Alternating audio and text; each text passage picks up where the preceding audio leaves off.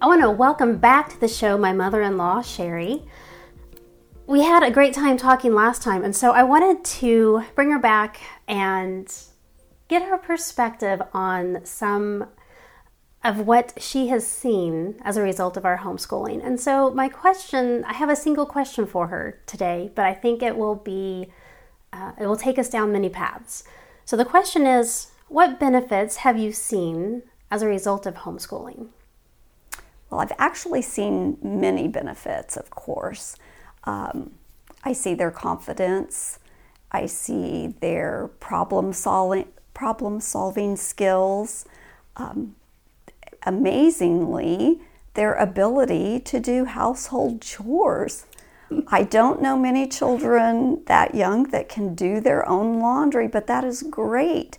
You know, years ago, the children had to help around the house because the chores took time and they had to learn how to do laundry and fix dinner. And nowadays a lot of kids think that you know you just pick up the laundry at the dry cleaners and you get the food at a faster drive-through. So it's it's been great to see how well versed they are in so many areas of their life. And a really fun experience we had recently i visited a museum with some of my granddaughters. And we walked into a room, and immediately the homeschooled granddaughter said, I know that artist. And just started talking about each painting and what the artist was representing in that painting.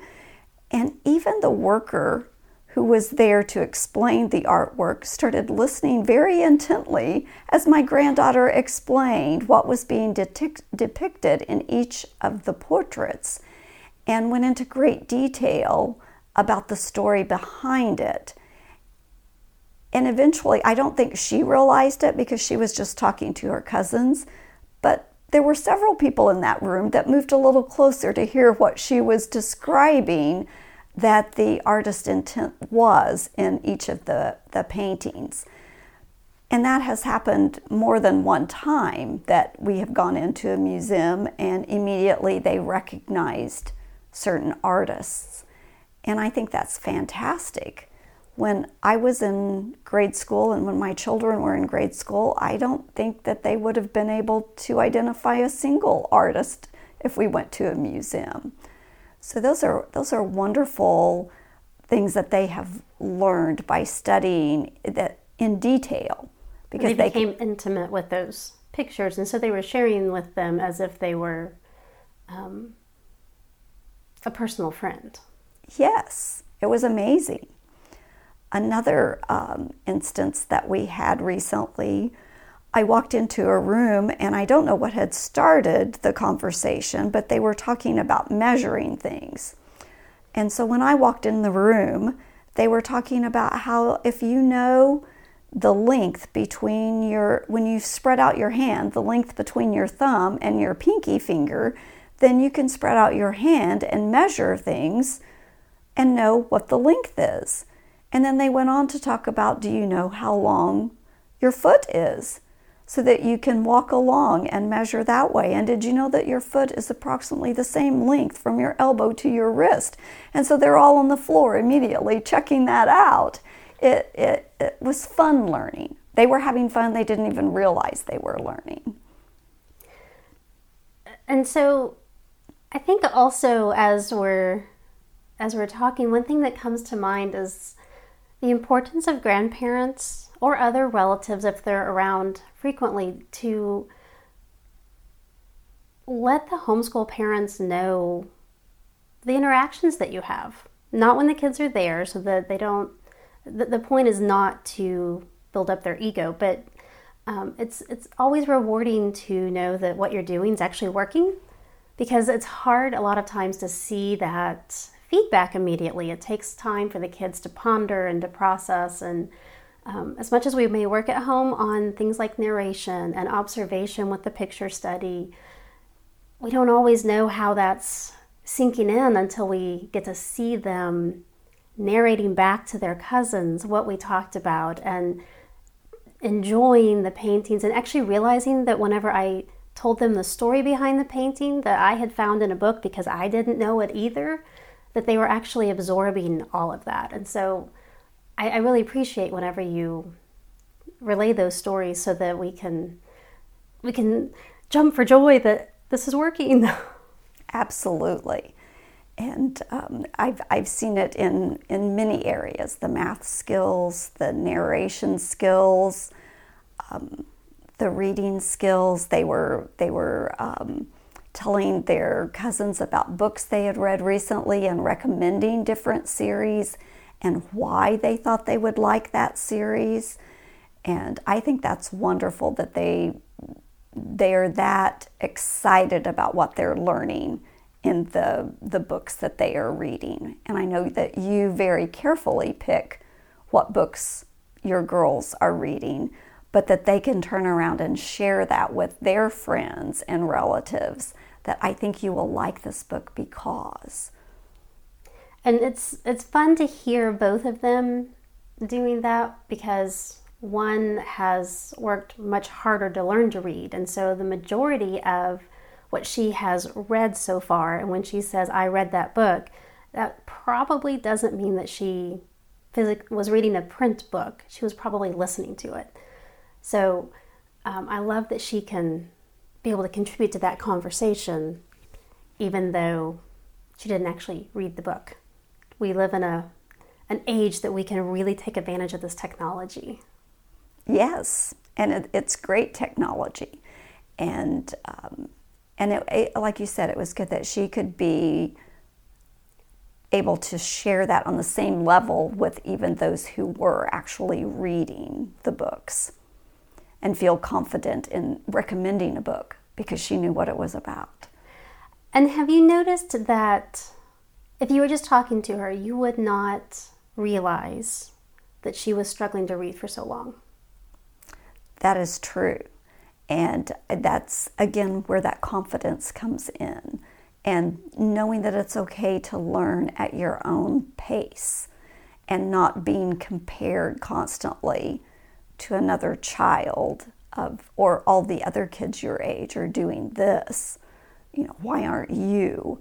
Um, yes, she she has a great confidence in her her abilities, and and she knows that she she has struggled with it, but she doesn't let that um, bring her down. She she knows that she is getting to enjoy books just like everyone else, just in a little different form, while she's working on getting those skills up to where she wants them to be.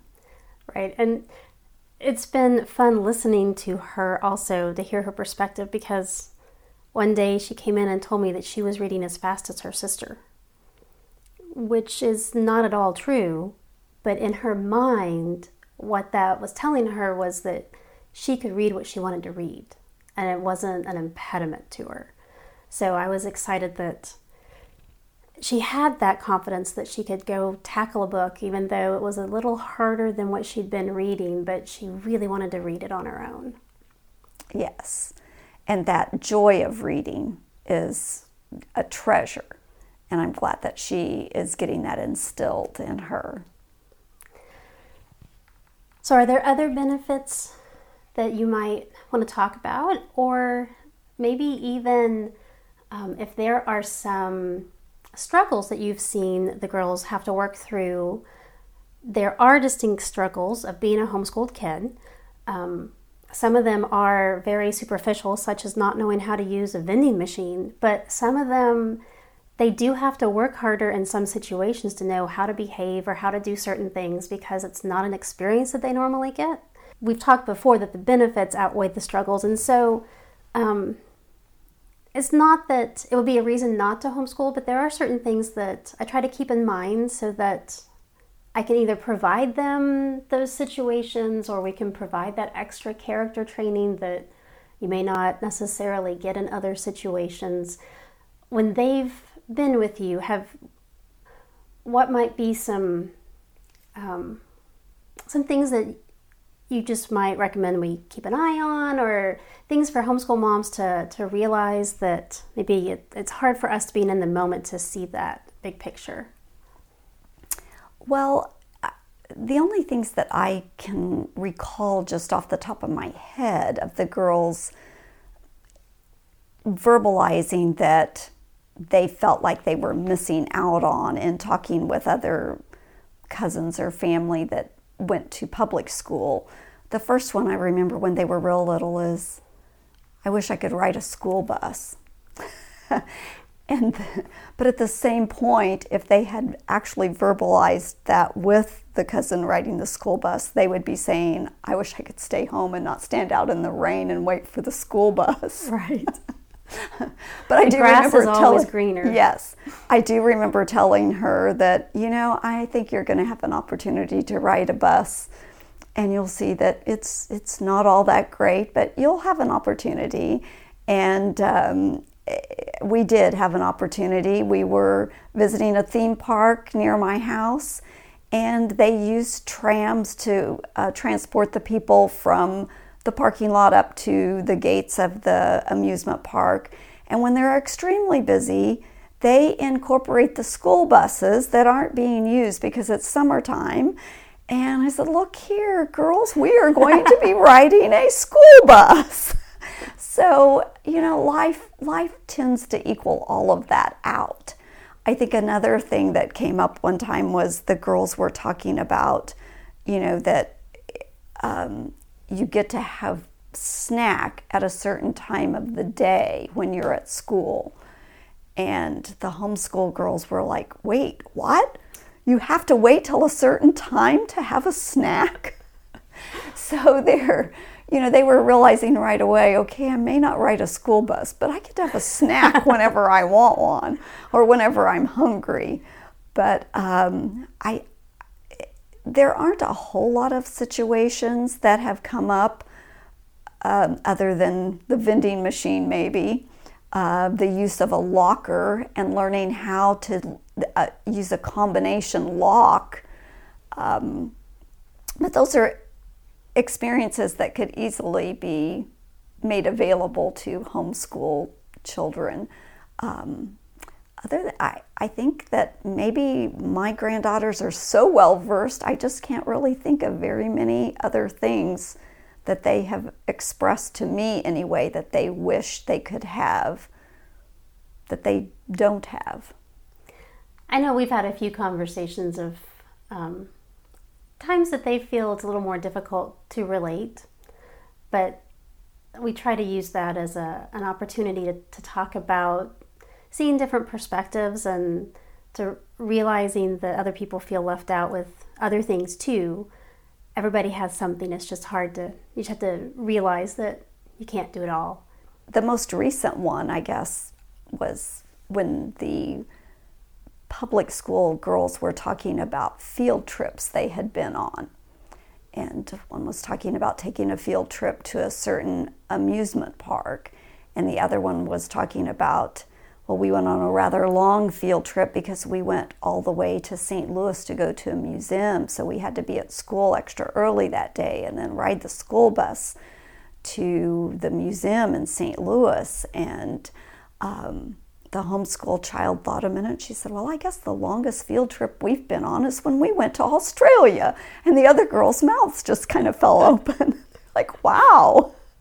So, um, you know, she was able to in our own mind figure out, well, we do field trips too. They're just on a much larger scale.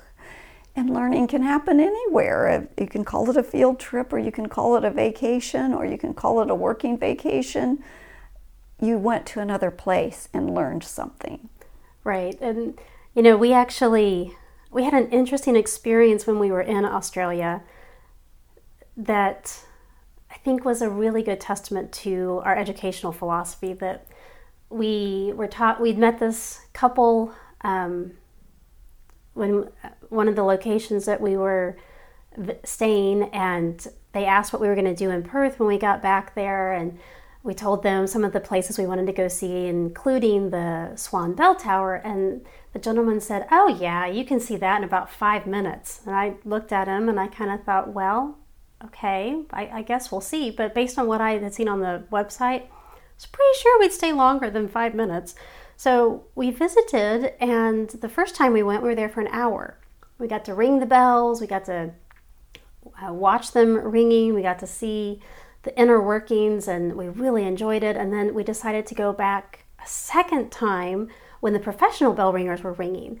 And so as we were watching the bell ringers and we could see a live feed of them and we could see the bells ringing, I looked over at the girls and I said, You know, you could see this in five minutes, but you couldn't appreciate this in five minutes. So they, they really got to see that a lot of the field trips are what you make of them. And so if you want to go and rush through, then you'll, you'll get to see it, but you may not really appreciate it. And so I think whether it's five minutes from your house or halfway around the world, if we can remember to slow down, then we'll get to see and appreciate a whole lot more.